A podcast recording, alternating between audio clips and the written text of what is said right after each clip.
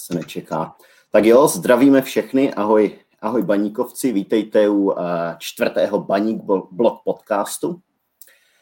Eh, dneska jsme se rozhodli netradičně odvysílat díl, v němž podrobněji rozebereme zápas se Sláví. A zároveň se na Baník podíváme západočeskou optikou, protože tu dnes máme speciálního hosta, tím, že aktivní hráč, sekretář a zároveň trenér mládeže Chebu, Vítě. Ahoj Vítě. Zdravím, ahoj. A jako tradičně eh, zde máme i Marka. Ahoj Marku. Čau, čau. Tak jo, pojďme tedy nejprve na zápas, eh, v němž jsme o deseti mužích v poli podlehli Slávii 1-2. A začneme, nemůžeme začít ničím jiným než eh, červenou kartou, která přišla už ve třetí minutě. A Martin Filo ji dostal za zbytečnou agresivitu mimo hru. Tak trochu po Barošovsku. Připomněl mi tím skvělý zápas ještě před plnými Vítkovicemi, který po Barošově vyloučení po faulu na Součka rozhodl dvěma góly v prvním poločase právě Martin Filo. No a osobně nejsem úplně znalec pravidel a tak by mě zajímalo, jestli to byla červená karta nebo chyba rozhodčího a varu. A Víťo, můžeš to dneska odstartovat. Tak děkuji za slovo, ale tak jak jsi říkal asi ty, za mě to byla od Martina Fila vlastně školácká chyba, takhle zkušený hráč si tady to nemůže dovolit, obzvlášť na s takovým soupeřem, jako je Slávě, jako na úvodu, z úvodu toho utkání. Vlastně o nic se nejednalo, bylo to na útoční polovině, bylo tam strkanice s Bořilem, šli tam do toho oba dva. Pak se Martin vohnal, trefil ho loktem, ale taky taková spodná situace, bejt v pozici rozhodčího, tak hodnotím tady tu situaci asi udělením žluté karty, ale říkám, spodná situace, dal červenou a myslím si, že si ji taky obhájí. Nevím, jak to teda viděl Marek, ale takhle teda za mě, no. No já přiznám, že jsem byl teda při tom samotném momentě dost uh, rozčarovaný a takový jakože, pane bože, to se přece nemůže dít, to, se, to, to, tohle je realita, to, to snad ne, ale uh, dlouho jsem si myslel, že by se to asi mělo řešit jinak, ale pak jsem se podíval do chytré knížky. A vzhledem k tomu, že Martin Filo byl vyloučený za hrubé nesportovní chování, konkrétně za udeření soupeře rukou do obličeje mimo souboj o míč v nepřerušené hře, což je pravda, a hrubé nesportovní chování je definováno, že pokud se hráč dopustí, použije nebo se pokusí použít nepřiměřenou sílu nebo brutalitu vůči soupeři mimo boj o míč. Mimo jiné. A to zkrátka té skutkové podstatě odpovídá a když jsem se pak jako díval, za co se udělují žluté karty, napomenutí, tak e, tam to není moc na co naroubovat. A pokud jde o to, že někdo říká, že přece se to nemůže udělat v třetí minutě a takhle, tak uh, podle mě já jsem zastancem toho přístupu, že pravidla platí celých 90 minut stejně. A pokud to bylo na červenou, jakože asi jako bylo, no, tak, eh, tak to bylo uděláno správně. Byť teda možná se to dalo třeba řešit dvěma žlutýma nebo tak, ale, ale VAR nepochybil určitě, protože zkrátka tam už se s tím nedalo nic dělat, pokud, tomu, pokud hlavní sudí udělal červenou, podle mě. Já si můžu, jestli tím můžu doplnit, tak já si myslím, že tady v té situaci by mohlo hrát roli i vlastně to bořilo, když se mu postavil Martino Filovi do cesty a zablokoval mu vlastně v pohybu napadat toho toho uh, golmana, že jo, toho koláře, tak to taky jaký spodný. Určitě, no určitě. Ono, ono, nevím, jestli jsem to vůbec někdy ve fotbale viděl, ale neměl by um, zároveň, i když teda vyloučíme Martina Fila, neměl by ten Bořil dostat něco jako žlutou za simulování. Ale za, co tam vlastně předvedlo potom, jak spadnul na té zemi, tak to byla hezká estráda, že jo, to bylo skoro do Národního divadla ale bohužel tady to se v tom fotbale stává, vidíme to na těch českých stadionech docela často a nejenom na českých, že i na, v tom světovém měřítku. Hmm. Podle mě by tím rozhodčí docela popřel tu červenou, kdyby dal Bořilovi tu žlutou. Hmm. Že je to takové, že tady hrozně proti sobě a pak by to byl takový kočkopes podle mě z toho. Takže rozumím, proč, proč tam tu žlutou nedal. Byť teda, jo, divadilko to bylo, ale uh, ať si o to myslí, kdo chce, co chce, tak prostě tohle k fotbalu patří, no. Přesně tak. A tím získal výhodu a prostě udělal to dobře. Mm-hmm. Přesně tak. Musíme, jestli to ještě můžu, jak musíme si uvědomit, že ty kluci už vlastně hrajou velký prémie, že jo? A tady to, a že každý takovýhle to vyloučení, kdy můžeš tomu mužstvu pomoct a můžeme hrát proti deseti, tak tak prostě tady to uděláš, že jo?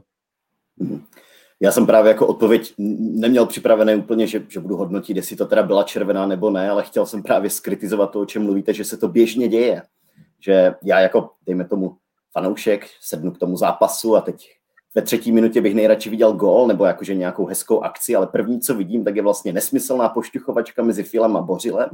Úplná, jakože Bořil se tam válí jak prostě malý kluk. Filo samozřejmě taky klukovina a hned, hned je tam trošku jako pachuť. A teď já vím, že samozřejmě červené karty, vyloučení, i to vyvolává emoce, i to je součást toho fotbalu. Ale uh, do budoucna, jestli, jestli se baník někam bude posunovat, tak v takhle pre- prestižních zápasech bych si ten start jako představoval jinak. No. Jinak, eh, jak to, co s týmem teda udělalo tak brzké vyloučení? Jak se to projevilo na našem výkonu v tom eh, prvním poločase? Marku. Tak ono to jde vidět vždycky zejména na těch pohledech. Třeba ať už po té červené kartě nebo po obdrženém gólu, to je takové to prázdno a, a že ti hráči v tom plavou a, a to asi každý umí potvrdit, komu se něco takového stalo v zápase, že najednou má ještě přes 40 minut, než, než přijde do šatny a, a dostane nějaké, ať už teda slova uklidnění, jako celý manšaft, tak ale i trošku nebo ne trošku, významně z toho taktického hlediska, co a jak dělat. A třeba když je hráč eh, na, na té vzdálenější straně od, od střídačky, tak eh, se ani nedostane k nějakým pokynům a tak dál. Takže tam je to, je to taková plavou v tom ti hráči zkrátka a pokud ten tým nemá silné lídry a vícero, a tak, tak, tak se v tom motá a navíc celý tým je na tom psychicky špatně už, už dlouhou dobu, to jsme se vlastně bavili minule a, a šlo to vidět, no. Ale postupně se to otáčelo, ale to asi spíš díky herním zásahům hlavně. Ale samozřejmě člověk už si i tak jako zvykne, že ta situace nastala a, už se s tím celý mančov vyrovná. Ale jestli také můžu doplnit, tak vůbec jsem tu, vlastně tu situaci tomu Smetanovi nezáviděl, že jo, Pre, pro něj premiéra připravuje mužstvo týden na lídra tabulky, jako je Slávě, která hraje v takové formě, postoupila v evropských pohárech, máš připravenou nějakou taktiku, měli jsme připravenou taktiku hra na breaky s, s vysokým pressingem, podle toho rozestavení a podle, toho, podle té typologie těch hráčů. A v, vlastně ve třetí minutě, minutě se ti celá taktika rozpadne jak domeček z karet. Následně přijde brzký gol, v 8 minutě, kdy to vlastně Masopus trefil krásně, ale Lašty jste neměl co dělat a, za, a ty kluci už se potom 20-30 minut hledají, že jo, v tom utkání. A pak, jak říkal Marek, tak tam došlo nějakému tomu tý změně toho rozestavení a tady to a to, trošku se ta hra zlepšila, no. Jo, a pomohla nám ta změna rozestavení eh, na 5-3-1? Možná Marku znovu ty. No já bych ten zápas rozdělil asi do takových tří hlavních úseků. První byl teda dost krátký, ten trval jenom tři minuty nebo dvě a půl. A tam šlo vidět, že Baník do toho chtěl naskočit e, velice aktivně. E, byl tam rychlý přístup k hráčům soupeře, nechtěli jim dávat vůbec žádný prostor. Chtěli je napadat hned při přivzetí míče. Uh, obzvlášť to šlo vidět u, na, na stranách, v momentě, kdy, kdy přicházely přihrávky na, na vysunuté krajní beky Slavě, tak tam, tam naši hráči vystupovali. Uh, potom se to ale rozsypalo, jak už, jak už jsme se bavili. A 24 minut od, od vylo, mezi vyloučením a, a uh, střídáním svozila za Jurošku uh, hrál Baník v takovém rozestavení 5-2-1-0 a Šáša, který e, hrál osobku na, na Honzu Bořila, kterému se důkladně věnoval. Ale potom ne, ne, neneslo to podle mě ten kýžený efekt, který, což si uvědomoval i trenér, protože za tu první půl hodinu se přes stranu Honzy Bořila, který hrál výborný zápas, e, mm, Slavie tam, tam měla čtyři situace přes, přes jeho osobu nebo přes jeho stranu a bylo naprosto klíčové poté vystřídat eh, do, do, do 5-3-1 a to teda nejenom s ohledem na neúspěšné bránění Honzy Bořila, a, nebo, no, ale, taky s ohledem na to, že nám tam chyběl zkrátka hráč na vrchu eh, na napadání stoperu, na napadání rozehrávky, nebo aspoň, aspoň poziční vykrývání. Protože v těch prvních 30 eh, minutách většinou hráli stopeři Slavie 5 metrů na naší půlce stáli, což je šíleně vysoko. A dostávalo to ten tým pod tlak a hnedka, jak jsme, jak jsme do toho, eh, jak, jakmile se prostřídalo, tak, tak to začalo vypadat jinak. A, a hra se začala vyrovnávat už, už na konci te, toho prvního poločasu. Tak já... Jo, chceš to taky nějak komentovat? Jasně, jasně. Uh, hele, já si myslím, že jsme, že jsme se jako v té obrané fázi neposouvali úplně špatně ten obraný blok. I jsme se snažili ty hráče dostupovat. Bohužel tam byl rozdíl toho jednoho hráče, který byl docela uh, markantní při tom prvním rozestavení. A pokud jsme chtěli hrát nějaký rychlý breaky, tak Slávě to většinou hned v zárodku zastavila nějakým taktickým faulem a k ničemu jsme se nedostali.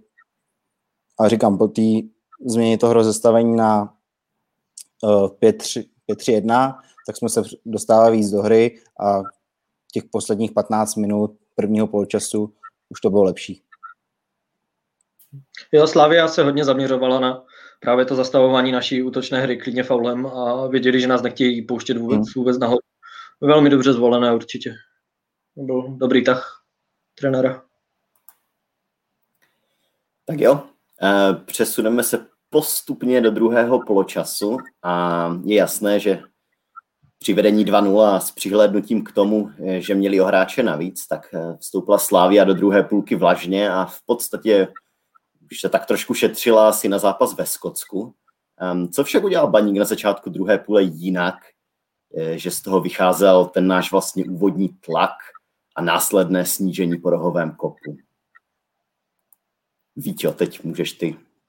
A tak já si myslím, že do té druhé půle jsme stoupili daleko odvážněji, jak v, tý první, jak v tom prvním poločase.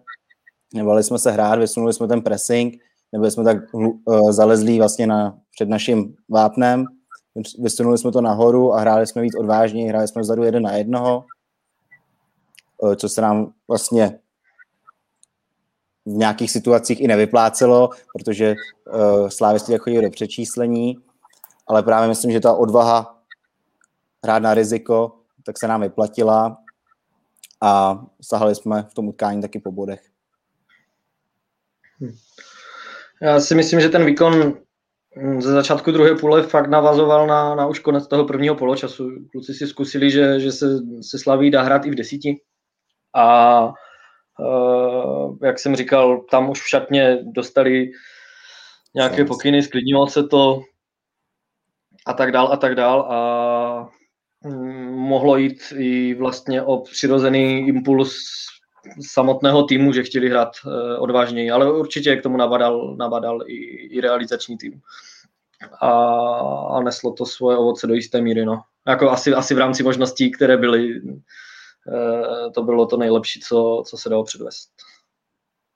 Já si myslím, že dobrý tak byl potom vytáhnout i to Zia vlastně na ty uh, hlavičkový souboje, když vyškopával Honza Leštůvka, tak do toho chodil Zio a většinou ty souboje prodlužoval a vyhrával, že jo.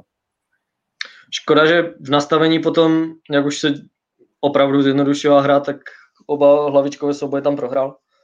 Hmm. Ale jo, určitě to mělo nějaký, nějaký smysl, proč ne. Ačkoliv eh, ještě když se vlastně zabrousím k výběru základní sestavy, tak eh, bohužel ji nemůžeme úplně hodnotit, protože opravdu se to po třech minutách rozbilo, ale pokud se zvolilo 4-2-3-1, tak eh, mě docela překvapil spíš negativně výběr hrotového útočníka, poněvadž vědělo se, že nebude za Slavy hrát Kudela, poněvadž stál za žluté karty a bylo téměř jisté, že ho nahradí Taras Kačaraba, což je nejlepší nebo druhý nejlepší, pokud se nepletu, hráč eh, z hlediska vyhraných eh, vzdušných soubojů.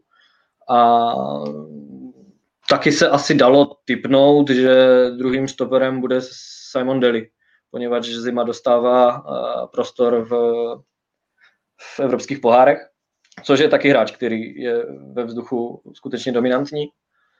A tím, že Baník nemá už dneska žádného hráče, který jehož jakýmsi dominantním prvkem by byla hra zády k bráně a, a, a právě vzdušné souboje, tak se divím, že jsme se to snažili, nebo myslím si, že byl teda takový záměr, uh, se snažit přesto těm stoperům Slavě vyrovnat. A, a proto tam byl dál Ondra, ale samozřejmě už se dneska nedovíme, jak by to vypadalo, ale myslím si, že jeho úspěšnost v těch soubojích by byla malá, že by třeba vyhrál každý pátý balon nebo něco takového a spíš se mi teda osobně nabízelo tam hnedka uh, za začátku fouknout Sora a zkusit to zahrát úplně jinak, než, než se snažit s slavistickým stoperům vyrovnat v tom, v čem skutečně dominují v celé vize.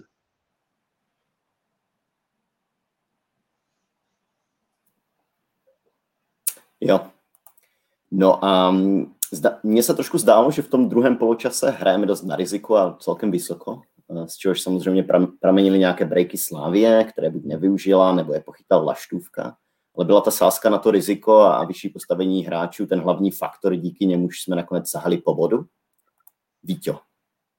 Abych právě řekl, určitě z jeden z faktorů to byla, řekl bych, že to byla právě ta odvaha a chuť bojovat, že jo? Tady to, tady to byl vlastně baník v, tý, v tom druhém poločase, který chceme asi všichni vidět. Ty kluci jezdili po zadku, bojovali jeden za druhýho, byla tam vidět chuť a věděli, že tu Slávě můžou, nebo že nás v tom Edenu můžou hrát body i v deseti.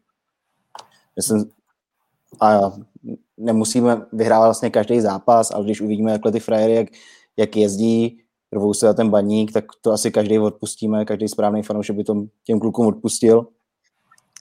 A zaslouží velkou pochvalu kluci za, ten, za tu druhou půli. Jo, tak ono svým způsobem, ne, že by to cokoliv snižovalo, ale bylo jasné, že už Slavy nemůžeme nějak přehrát herně v desíti, nebo už, už by to bylo fakt jenom těžké hmm. a, a šlo to jenom skrze tu bojovnost. Ale je super, že to kluci našli v sobě a že se prezentovali takovým způsobem, jakým se, jakým se prezentovali. Jo, to je určitě, určitě pozitivum toho zápasu. Ale určitě bych to dal taky do kontextu toho, že se jednalo o dost specifický zápas, ať už eh, z hlediska toho, že se hrál na Slavy, což vždycky hráče vyhecuje. Navíc se jednalo o první utkání, no druhé, ačkoliv vlastně první uh, utkání uh, Ondřeje Smetany a taky ten vývoj byl dosti nestandardní. Takže budu rád, když kluci najdou v sobě tenhle přístup uh, do utkání i v dalších zápasech, ale Zatím to bylo jenom v tom zápase, ve kterém je to tak nějak jako nejjednodušší se do tohohle stavu dostat. No. Tak uvidíme, jak se to bude dařit třeba doma proti příbrami a tak dál. No. A, a, a v dalším průběhu sezony. Jo, pojďme. Um, navrhuji, že um, se teď podíváme na výkony jednotlivců. A kdo podle vás z baníku podal nejlepší výkon? Byl to opět uh, Honza Laštůvka, Patricio Stronaty, to o nich mluvíme skoro v každém podcastu, nebo byste vypíchli i někoho jiného? A Marku. No, Chtěl se tak, znapít, eh, ale až po odpovědi.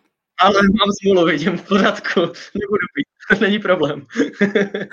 uh, tak je tam několik jednotlivců, kteří hráli tak nějak za dva, podle mě. Vypíchl bych tam uh, Jigliho NDFho, vypíchl bych Dana Tetoura a vypíchl bych právě Zia Stranatyho. Um, to jejich nasazení a množství uh, naběhaných kilometrů a, a ty prostory, které pokrývali, tak skutečně dokázali let kdy jako nahradit toho, toho chybějícího hráče. Mě fascinoval Jiggly NDF, tam to vyžadovalo i obrovskou herní vyzrálost a chytrost eh, vnímání, vnímání hry, protože on se let kdy dostal eh, z levého beka ještě předtím, než byl přesunutý napravo, eh, i, i na pravé křídlo a tak dál a nechyběl potom na svém postu. Takže samozřejmě i proto, že byl zastoupen, ale tohle se mi od něho moc líbilo. Ale ještě bych ocenil i Kubu Pokorného, který si mi moc líbil. Byl dobrý ve vzduchu, a moc hezky tam četl hru. Nejednou tam vystihl přihrávku a, a tak dále, tak to je jeho klasika, to je, to je jeho typická hra, vystupování a čtení hry. Ale taky se mi moc líbil v tom zápase. Co jsi říkal na výkon Adama Janoše? Marku. Fú, no, uh, as, no, měli ven podle mě. v 80. minutě, nebo kdy to bylo za ten sklus. To se teda dalo dát. Ale jinak eh, takového klas, dobrý výkon, krom teda dvou situací. Jednou je už ta zmíněná červená karta, uh, no, zmíněný faul, který skončil žlutou kartou, ale klidně mohl skončit červenou, podle mě. A potom nese určitý podíl viny i na obdržené brance první, kde tam uh, nebylo to dobře hozené Honzou Rožkou. Myslel jsem si, že Jany to neměl moc jak jinak, nahrát, jinak zahrát, že mu to šlo hodně na tělo a že už nemohl přistoupit blíže k míči, ale pak jsem se na to díval a až tomu to docela nízko a mohl být ještě určitě blíž a, a nechal, se, nechal se obrat napadajícím stančem a vlastně třetí takovou chybou asi při té brance ještě předvedl Zio, který, který nevystoupil, přičemž se to dalo částečně přečíst. Otázka je, jestli by tomu zabránil, ale, ale zaváhal tam podle mě, protože, jak jsem říkal, že zrovna uh, Kuba Pokorný čte hru výborně a je to jeho, je to jeho asi nejlepší, nejlepší aspekt jeho hry, tak Zio právě v tomhle zaostává a um, myslím si, že tam se to teda dalo řešit líp. Ale neznamená to, že by se tomu golu, že by tomu golu zabránil možná, možná už by se s tím nedalo nic dělat. Já jestli se rychle můžu vrátit k tomu Adamu Jánošovi, tak já u něho čekám, mně přijde, že on hraje nějaký svůj jako vyšší standard, že to je jeden z klíčových hráčů. Taky se to ukázalo, když chyběl, že nám jako velmi chyběl. Ale já u něho, mě u něho trošičku chybí, nebo co já bych doufal, že bude hrát tak, jako když jsme ho viděli v té reprezentaci, v takové té narychlo složené, která naskočila, já nevím, proti Skotsku tuším a ještě někomu a tam tenkrát jako zahrál ten Jánoš prostě úplně fantasticky samozřejmě, protože měl ještě od třídu lepší spoluhráče. A já pořád tak nějak čekám, že si to jako zopakuje v nějakém zápase i jako za baník a ne a ne se toho dočkat. No. Ale čím samozřejmě neříkám, on, on jakože opravdu hraje nadprůměrně, ale, ale, bych, ale chtěl, chtěl, bych od něho vidět jakože úplně fakt tady ten výkon. Já bych řekl, že ten potenciál je dokonce ještě větší, než jakoby hraje za ten baník, že fakt že umí zahrát ještě lepší zápasy, ty, jak se zmínil tu reprezentaci, jak tam hrál fakt skvěle. Myslím si, že právě že je škoda, že tady to nepředvádí v tom baníku. Jinak jako samozřejmě stálice, jo, ale možná, že on místo něho třeba potom přivíz ještě někoho kreativnějšího do toho předu, že takový hráč nám třeba na tu top trojku chybí. Nebo ještě k někoho k němu, že jo. Jánoš a ještě k němu nějaký takovýhle kreativní záložní, tak někoho k němu ještě hodit. No a ne, není to Kuba Drost. jo, to už jsme tu taky jako rozebírali. Asi Ale ještě po... brzo, no. No, a na té brzo, no. Jako na, na, na tu top trojku to určitě ještě s ním není. Mm-hmm. Tak já bych ho viděl tak nějakých 20-30 minut v, v utkání, ale chtěl by tam nějakého středáka, nevím, v rozmezí 23, 27 let, něco jakého nějakého zkušenějšího frajera. Ten Kuba Dros ještě toho moc odkopáno nemá a myslím si, že o tom, v tom boji o tu top trojku ještě nemá nějaké zkušenosti, aby mohl nastupovat pravidelně a stabilně v základní sestavě. Jako, já si myslím, že nám ještě chybí kvalita a šířka, hmm. to ruku v ruce ve středu pole právě na tom defenzivním záložníkovi. Já jsem se osobně i ze začátku, na první pohled jsem se divil, že trenér zvolil Filipa Kaloče, ale pak mi došlo, že asi se to musí zahrát s dvěma defenzivnějšíma záložníkama a nikdo jiný tam není. Neměl tam koho, no. I, no, není, fakt není koho.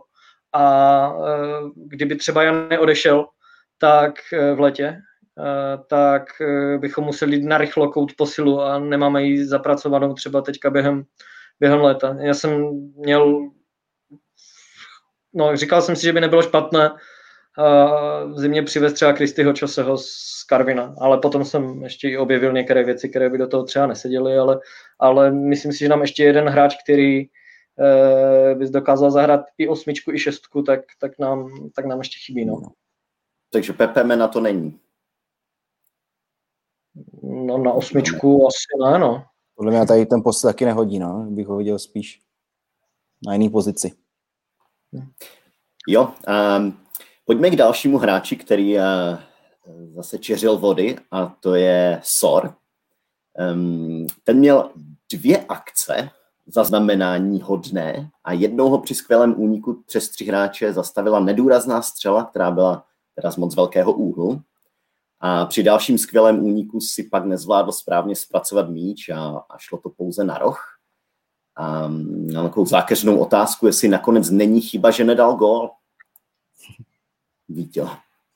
Tak jasný, že to je chyba, že jo? V, v takýmhle utkání, kdy hrajete v deseti proti lídrovi tabulky, tak si asi těch šancí moc nevypracujete a právě takýhle situace rozhodou ty, ty zápasy, že jo?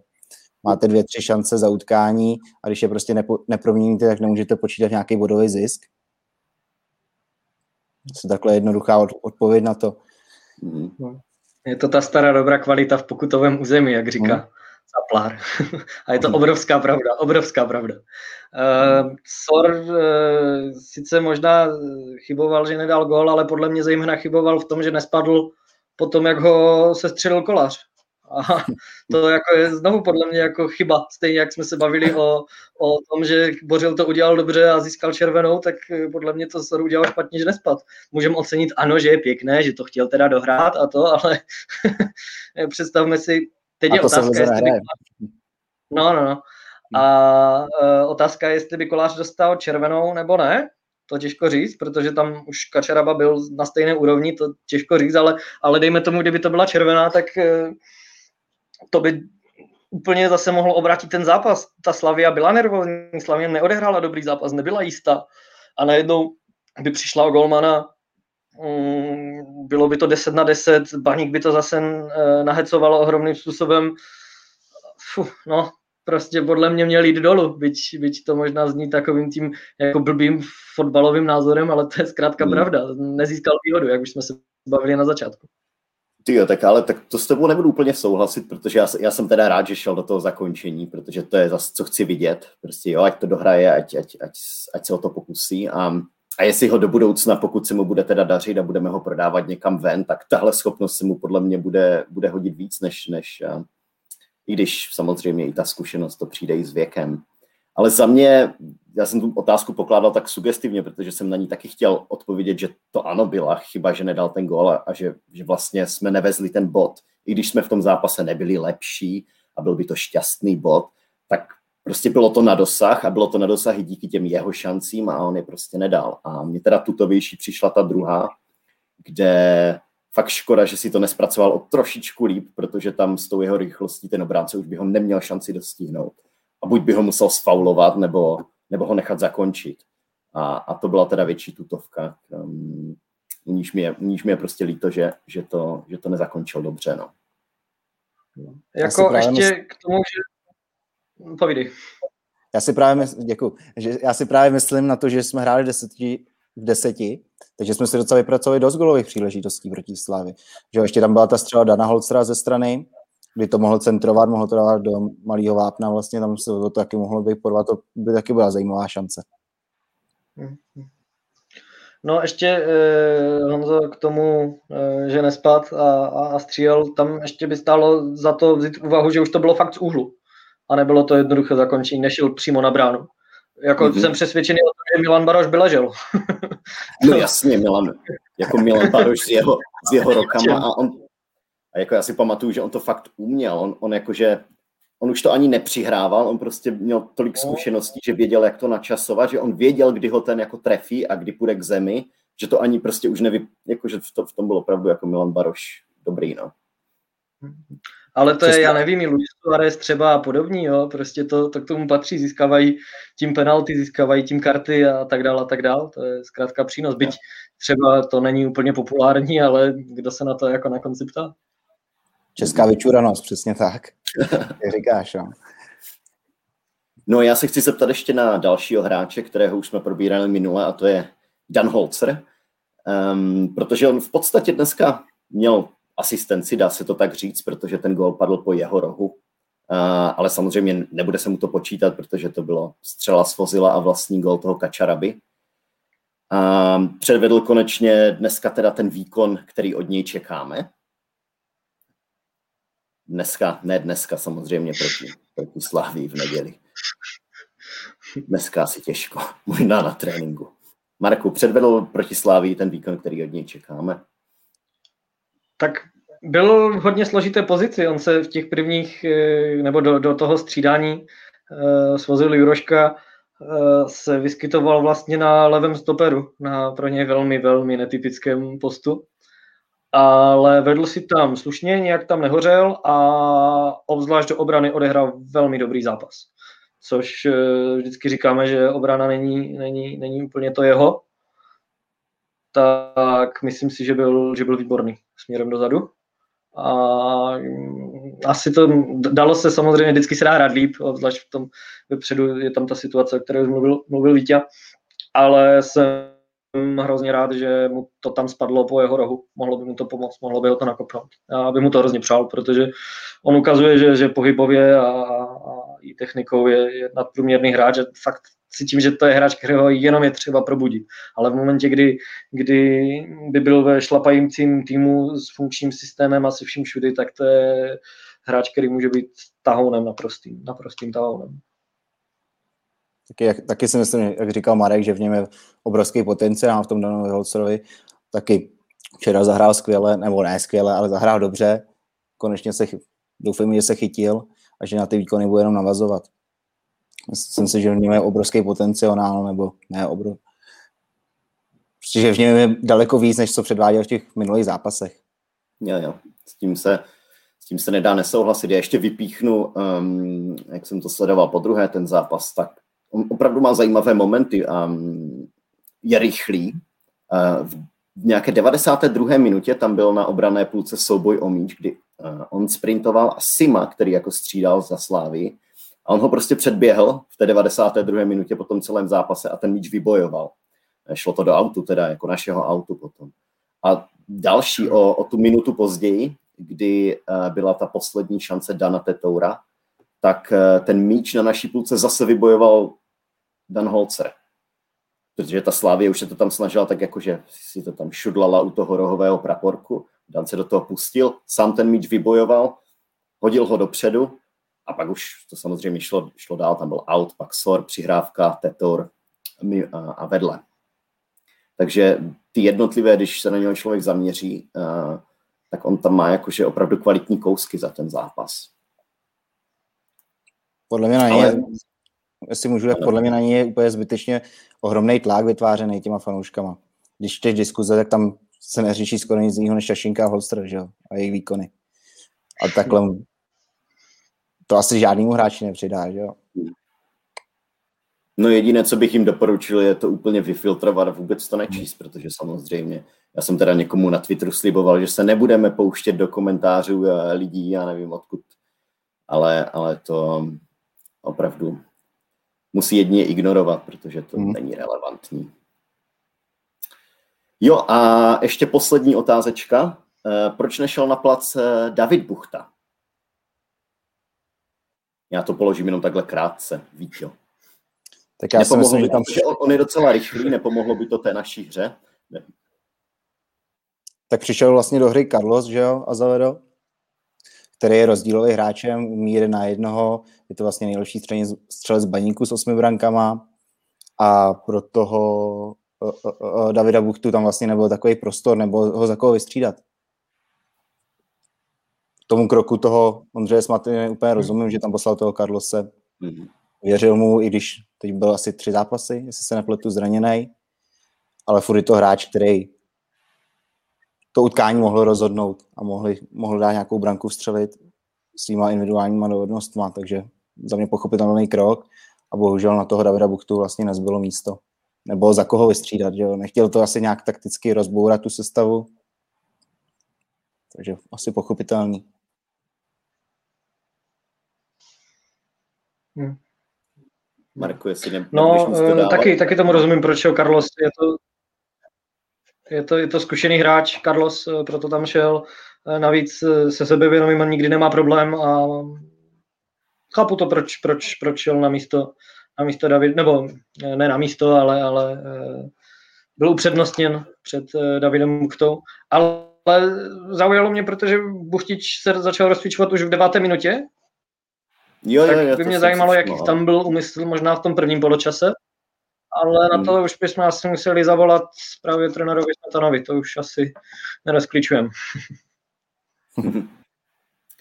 tak jo, když už eh, udělal si mi hezký oslý můstek, trenér Smetana, a byla to jeho premiéra a samozřejmě po jednom zápase to je ošemetné něco takového hodnotit, ale dá se říct, že šel už v něčem vidět jeho rukopis?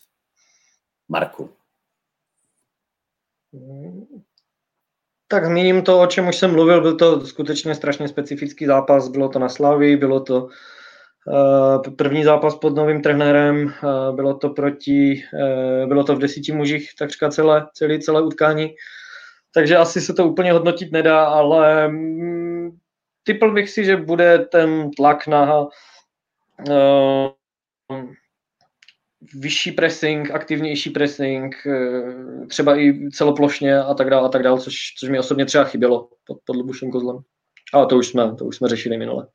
Takže řekl bych, že, že by to mohlo jít tímhle směrem. A jsem taky zvědavý, do jakého rozestavení se pustíme, jestli zůstaneme u 4-2-3-1, nebo to třeba dalo teďka trenérovi uh, nějakou vizi, že by se mohlo jít do tří obráncového systému, ať už 3-5-2 nebo 3-4-3 jsem na to zvědavý, no, jak, jak to dopadne. No a co, co bys preferoval ty? Ha, no. Uh, na 3-5-2 si myslím, že už, už ten kádr po, po změnách v lednovém přestupovém období úplně není. I když pořád se to dá s Ondrou Šašinkou a Sorem na hrotu. A bylo by dobré vzít v potaz, že z našich krajních obránců tam máme jenom dva, kteří jsou dominantní ve hře dozadu, a to je Fleisch a Ndefe, Ndefe. Ale zbytek je výrazně ofenzivní. Eh, ať už je to Martin Filo, ať už je to Sanech, ať už je to uh, Holci, uh, Jurovka se tam asi dá počítat. Takže je podle mě škoda toho nevyužít na těch, na těch wingbacích a zabíjet ty hráče na, na, na klasickém krajním obránci. Takže já bych do něčeho takového šel.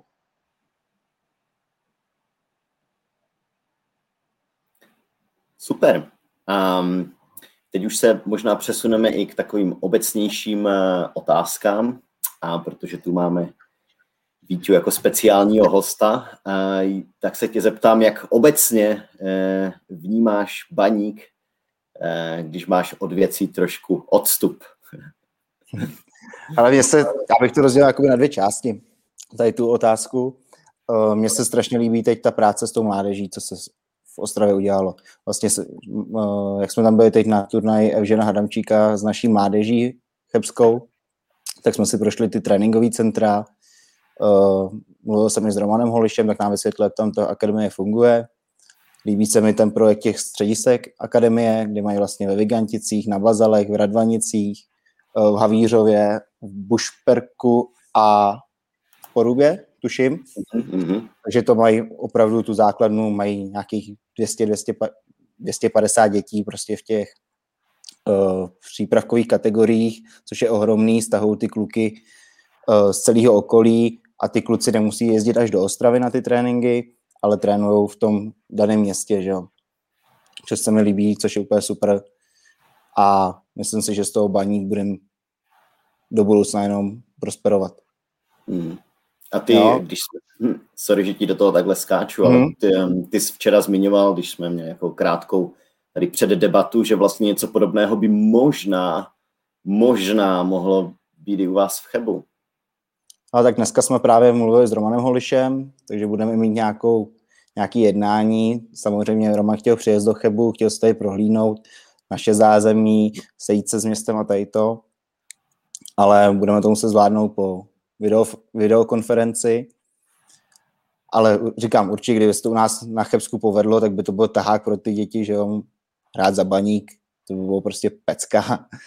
A stáhli bychom ty děti, protože u nás eh, v regionu máme problém, že nám děti z Chebska odcházejí hrát uh, žákovskou ligu do Sokolova a takhle jsme to vlastně postahli do Chebu a ty kluci by nemuseli jezdit 50 km do Sokola, mohli, mohli by hrát jako ligu v Chebu a byl by to tahák pro ty rodiče a pro ty děti. To je to, kdyby se povedlo, to bylo super, no. Jak říkal Marek včera, hráli by za ten správný baník. Přesně tak. Nejdyž samozřejmě zdravíme i Sokolov. Um, no a někdy um, baníkovci se někdy sami nezhodnou, jestli se má hrát spíš jak s kádrem mladých, nějaký něco jako střed tabulky, nebo se snažit za každou cenu o poháry, když se vrátíme k Ačku. Jak tohle třeba vidíš ty? Ale když se podívám momentálně na to mužstvo toho baníku, tak možná je to nějaký fanoušci baníku ukamenou, ale podle mě na to nemáme, aby jsme hráli v top trojce. Jak jsme říkali, chybí nám nějaký střední záložník, posílíte ten střed zálohy, chybí nám celkově ta kvalita toho kádru a za mě teda, co tam strašně chybí, tak chybí hrotový útočník. A hmm. bez tady těch aspektů prostě nemáme o to práce o první tři příčky v, uh, v lize. Takže za mě bych radši upřednostnil letošní sezóna už asi pase, nebo je tam minimální šance na to zahrát ty poháry, tak bych dal radši šanci prostor mladým klukům, jako je Kukučka, Dros, Buchta, Kaloč a vůbec bych se třeba nebál zapojit uh, z devatenáctky nebo z, uh, z Bčka Daniela Šmigu, říkám to správně? Jo, jo, jo. jo. Říkám, nemám, nemám možnost vidět ty kluky v utkání, vždycky vidíme nějaký sestřihy nebo nebo tak, ale myslím si, že ten baník má tu akademii skvělou a je z čeho brát, zejména z ročníku 2004, kdy tam je těch kluků opravdu hodně. Jsem vlastně kontaktuji se Švédem, jako uh, s trenérem mládeže, takže to, takže myslím, že tam tu práci dělají dobře a že se tam strašně zvedlo. No a jestli můžu reagovat, jak jsi říkal, že na to nemáme kádr, byť asi do toho hmm. nechcem úplně zabřednout do toho tématu, tak eh, je otázka, jako má Slovácko na to kádr, že je na třetím místě? Respektive před rokem řekl si někdo, že má Slovácko na to kádr? Není to o tom prostě dostat zkrátka z toho aktuálního kádru víc? A najednou by na to byl kádr přece, když by, když by se povedlo uh, dostat uh, hráče do, do, do lepší uh, no, kondice, jako do, do lepší formy. Bavili jsme se o Danu Holstrovi, že, že se z něho dá určitě dostat víc a, a jsou tam i jako jiní. Samozřejmě ano, chybí podle mě hrotový útočník silně, ale hmm. v podstatě sám si zmínil, že chybí jeden střední záložník a jeden hrotový útočník, plus probudit ten zbytek a podle mě to není nereálné. Neříkám, že třetí místo, tam, tam, tam si myslím, že zaostáváme, ale proč, pro, proč se nedívat po čtvrtém, pátém? Nemyslím si, že jsme skutečně, že máme slabší tým než Jablonec, Liberec, Slovácko. Ano, teď jsme dole, jasně, aktuální výkonnost je stoprocentně nižší. Tady se není o čem bavit. Ale podle mě, když by se udělali dobrá rozhodnutí, bylo se to za správný konec, tak, tak ne, nevidím důvod, proč bychom nemohli být tam, kde je třeba Slovácko. Jo, říkám, momentálně ta forma toho Slovácko je aktua, aktuálně jakoby skvělá a pojďme se bavit o tom, jestli to mají nastavenou nějakou dlouhodobou koncepci, jestli budou hrát o ty poháry dva, tři, čtyři roky, těžko, těžko říct, no, a jestli chceme hrát s baníkem dva, tři, čtyři roky o poháry nebo nějaký delší úsek, tak musíme podle mě ten kádr zkvalitnit. Mm-hmm. Super, no a pojďme už, pojďme už kompletně do Chebu teď. Uh, a než, než se pustíme do dalších konkrétnějších otázek, mm, Víte, popiš nám prosím tě nějak svou pozici v klubu a, a jak to všechno zvládáš, ty, ty současné role a co tam všechno zastáváš a e, představ se, představ se nám trošku, co, co ti úplně ne, nám, co ti úplně neznáme. Ale tak já jsem, abych se uvedl do toho, já jsem o sobě nikdy netvrdil ze začátku, že jsem jako baníkovec. Já jsem vždycky začal chodit na cheb a zač, tím se jako postupně ke mně vybudoval vztah baníku Ostrava, že jo. Protože ta družba je tady od roku 1981 a nedovedu si, chodit, eh, nedovedu si představit, že bych chodil na cheb a fandil někomu jinému než baníku. To je trošku nepochopitelné, nebo nereálný v těch těch. Takže já jsem od 14 let začal chodit na hvězdu do kotle, Eh, postupně jsem odešel na střední školu do Plzně, pak jsem byl v nějaký práci v Německu a pak mi bylo nabídnuto výkonným ředitelem vlastně Hvězdy Cheb nějaká pozice ve sportovním areálu Lokomotiva, který měl ve správě Hvězda Cheb s tím, že bych dělal nějaký jednorázový akce typu uh, mládežnických halových turnajů a podobně a že bych se staral vlastně o ten areál a trénoval mládež v.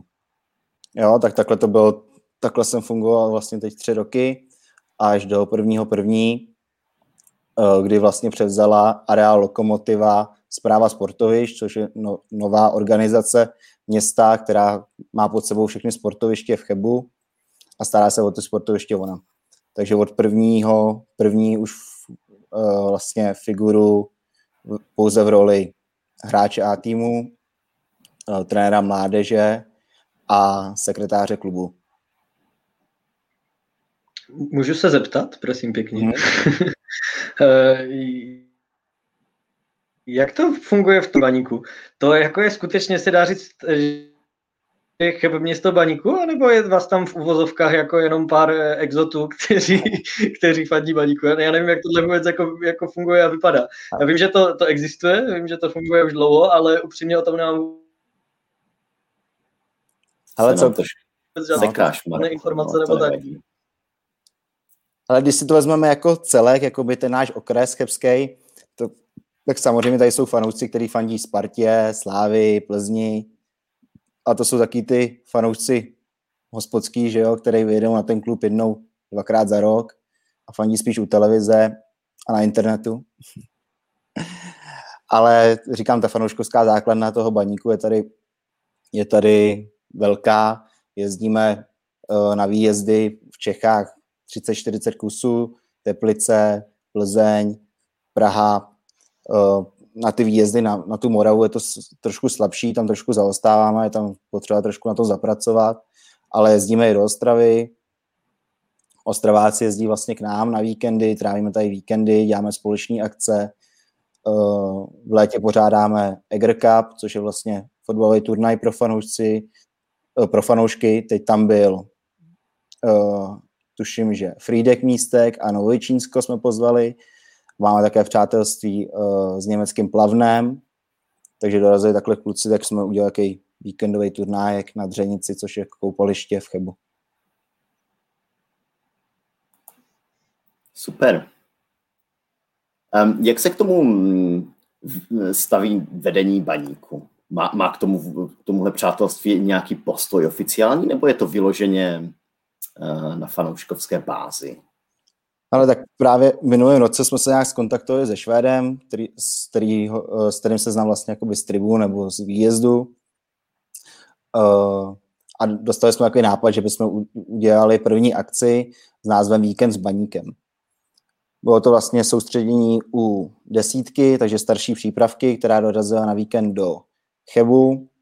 Uh, kluci přijeli vlastně v pátek večer, Eh, v pátek odpoledne, ubytovali se, eh, k večeru byl trénink, vyměnili jsme se jakoby role, že Švéd trénoval naše děti, já se šéf trenérem mládeže jsme trénovali zase malý baníkovce, takže to bylo taky, taký zpestření pro ty kluky.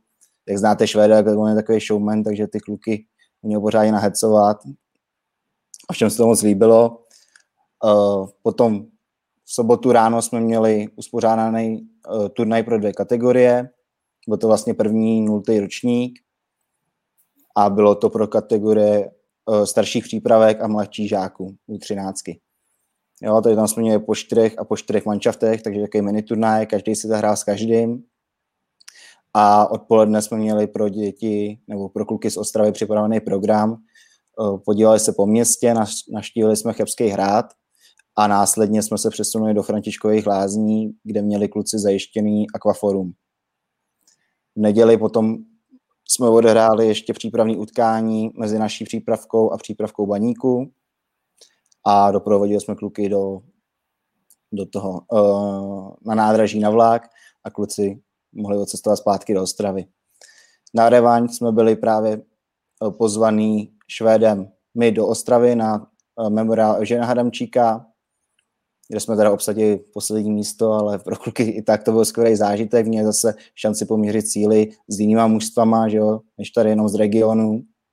Byla tam Gexa, uh, byla tam Opava, uh, Český Budějovice, takýhle prostě manšafty, takže pro kluky to byl zážitek. Byli jsme se podívat na Bazelech, ve Vítkovicích, zrovna jsme to vychytali, že uh, na Bazelech měl trénink Ačko, takže se kluci mohli vyfotit s hráčema, pokecat s nima, prohlídnout si bazaly, to zázemí, dostali kartičky, úplně superový přístup od kluků. Takže říkám, nejenom pro kluky, ale i pro nás jako trenéry to byl nezapomenutelný zážitek a chtěli jsme právě na to navázat nějakýma společnýma akcema v letošním roce.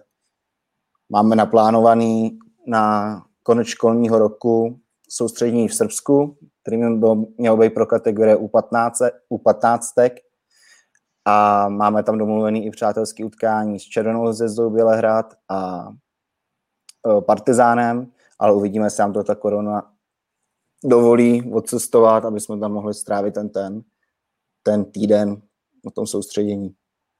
Jinak plánujeme ještě uh, víkend s Baníkem 2, který by se měl zase uskutečnit na konci prázdnin a měl by to pokračovat vlastně ten druhý ročník toho Hvězda Cupu, toho turnaje a chtěli bychom to udělat zase v trošku větším, pozvat víc manšaftů a pozvat třeba manšafty ze zahraničí, ale tady v té době je něco těžký plánovat, takže všechno je zatím jednání. No to mi je jasné, že, uh, že ty věci je těžké plánovat, protože my jsme měli dotaz od, od Honzy, který tu s náma většinou je přímo v podcastu, jestli, jestli by náhodou uh, Cheb nedomluvil utkání přímo s baníkem, třeba s Bčkem nebo nějakou starou gardou. Ale měli jsme nebo, to v plánu. Nebo prostě s Ačkem. měli, měli jsme to v plánu oslovit třeba nějaký legendy baníku proti našim bývalým hráčům, že jo, Rudý hvězdy Cheb. Přece v Chebu se hrála 16 let první liga, těch hráčů je tady opravdu hodně. Uh, například Luděk Mikloško, jak ten nastupoval jak za baník, tak za Cheb, Petr Samec a tady to. A v letošním roce vlastně ještě slavíme jako hvězda 70 let od vzniku, od vzniku a 40 let přátelství mezi hvězdou a baníkem, takže by se něco určitě takového nabízelo.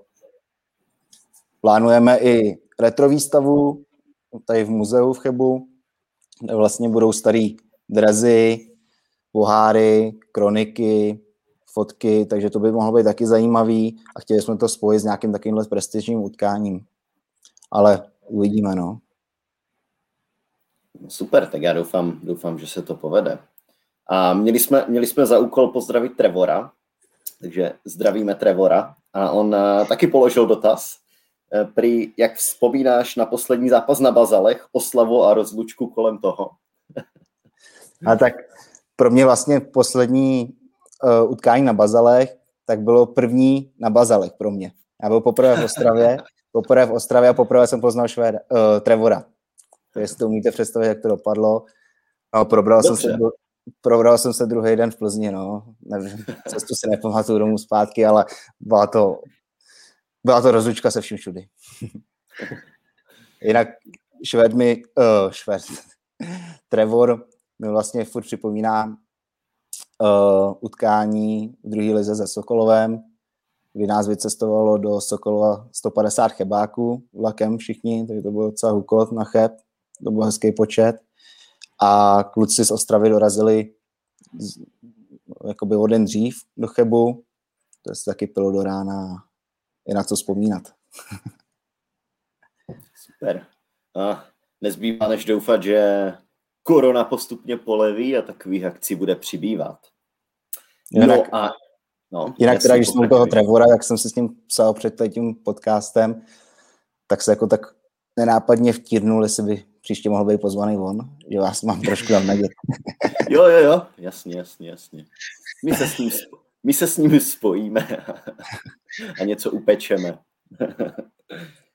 um, no a poslední takové velké, takový větší, větší okruh nebo velké téma je jak vypadá vaše eh, zapojení do toho projektu v evoluce, eh, který se jak kdyby snaží, ehm, nevím, jestli to všichni úplně sledují, je to projekt, který se snaží vlastně změnit poměry v českém, fotbale skrz to, že do okresu budou voleni takoví lidé, kteří když pak pojedou na tu valnou hromadu do Fatscheru, tak nebudou hlasovat, no pro Romana Berbra už nejde hlasovat, protože ten už ani členem Fatscheru není, ale aby, aby prostě nehlasovali pro dalšího šíbra, mafiána, ale aby, aby se to tam ehm, nějakým způsobem narovnalo ty vztahy. Tak jak to vypadá za vás v okrese, nebo jak, jak se k tomu stavíš, co, co je tam ta situace?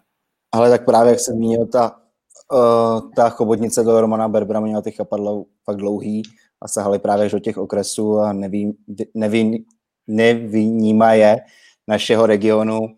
Měli jsme tady vlastně, máme tady předsedu Krajského fotbalového svazu, pana Votíka, který je přezdívaný řidič Berbrovo, že je výborný kamarád s Romanem Berbrem.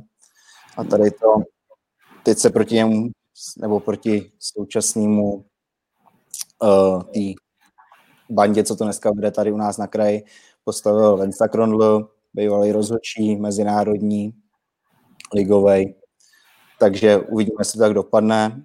My jsme se snažili změnit i trošku ten náš okres. Jsou tady lidi, kteří to dělali určitě srdcem a s láskou, ale pokud chceme nějakou změnu, tak musíme začít právě tady od spodu a musíme do těch nových struktur, nebo do těch struktur dosadit noví lidi, kteří nejsou spojení s, s tou kauzou nebo s tou vládou Romana Berbera. To jsme hmm. post, post, posadili, uh, postavili teď vlastně tým pěti lidí, který bude usilovat o hlasy do okresního fotbalového svazu CHEP. Už se nám tady začíná trošku mašinérie.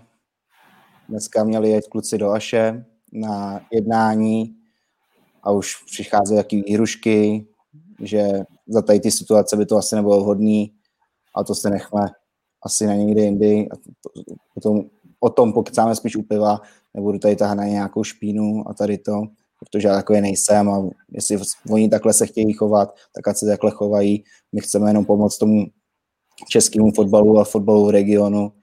A myslím si, že není na tom nic špatného, že chceme do toho okresního fotbalového svazu dosadit nový lidi, nový nápady.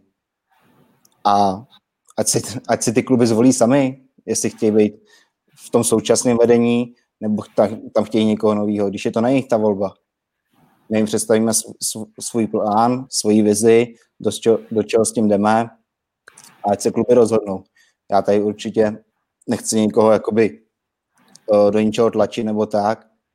Je to rozhodnutí klubu a mě by se zapojit i taky hráči, protože si myslím, že právě ta hráčská základna tvoří obro... velkou jakoby část masu a ty hráči by se měli zapojovat do toho dění na tom okrese, měl by je zajímat, kdo ten okres vede, jakým způsobem se volí a tak dále. A to se podle mě neděje. Podle mě tady je malý tlak od těch hráčů a vůbec na ty funkcionáře, aby si řekli, hele, chceme tady toho, tady toho.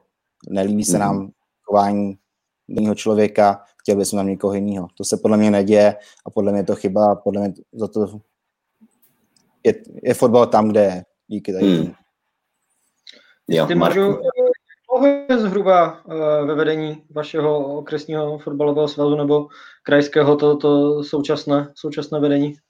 V našem ok, eh, okresním fotbalovém svaze je jeden předseda a čtyři členy výkonných výboru.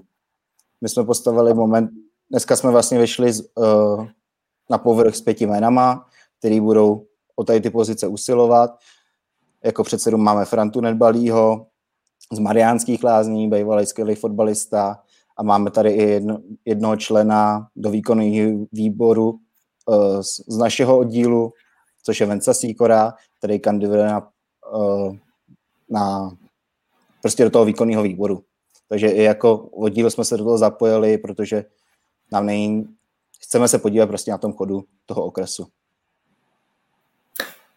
Um, kdy, když se zeptám tak jako trošku polopaticky, co z toho, hmm. kdyby ta situace byla dobrá po těch volbách nebo, nebo časem, co z toho vlastně pro ty kluby bude plynout konkrétně? Co bude, co bude to zlepšení? V čem to bude spočívat? je to jako rozdělo, rozdělování peněz, nebo jsou to ti rozhodčí, nebo... Máme určitý komise, máme komisi rozhodčí, komise mládeže, disciplinární komisi a tak každá daná komise se stará o to, co jí náleží. Jo, takže teď tam jsou třeba lidi, kteří uh, se kterými třeba ty hráči nejsou spokojení, takže se, by se mohli nahradit jinýma lidma, dostat novou šanci ty lidi a tady to. Následně, když se zvolí okresní, okresní uh, fotbalový svaz, těch pět členů, tak má hlasovací právo v, kraj, v KFS, v, kraj, v krajském fotbalovém svazu. Jo, Karlovy mm-hmm. Máme vlastně tři okresy u nás, je to okres Sokolov, okres Cheb a okres Karlovy Vary. Takže dohromady 15 hlasů a dalších 15 hlasů mají uh, kluby z krajských soutěží.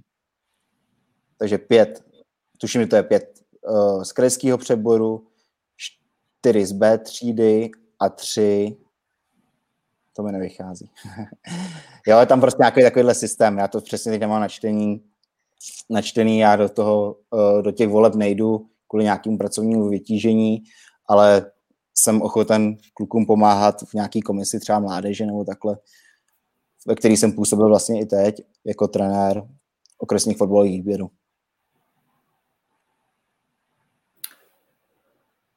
Super.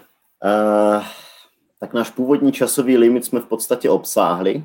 Um, tak si vás zeptám, jestli ještě chcete něco dodat, nebo jestli máte ještě něco, o čem bychom měli úplně naposled promluvit. No pokud ne, vidím, že, vidím, že nikdo z vás se ke slovu nehlásí, tak uh, děkuji vám, že jste tady uh, hodinu hovořili o Slávii, o Chebu, o Baníku. Děkuji uh, našim posluchačům, že nás poslouchali. Uh, jenom připomenu, že kromě YouTube uh, se nás dá najít na mm, Spotify, Soundcloudu a zapomínám ještě na něco, Marku? Apple Podcasts. A Apple Podcasts. A uvidíme se zase u dalšího dílu, který určitě odvysíláme zanedlouho. Tak jo, díky Marku, díky Vítě. Taky děkuji za pozvání. Děkuji.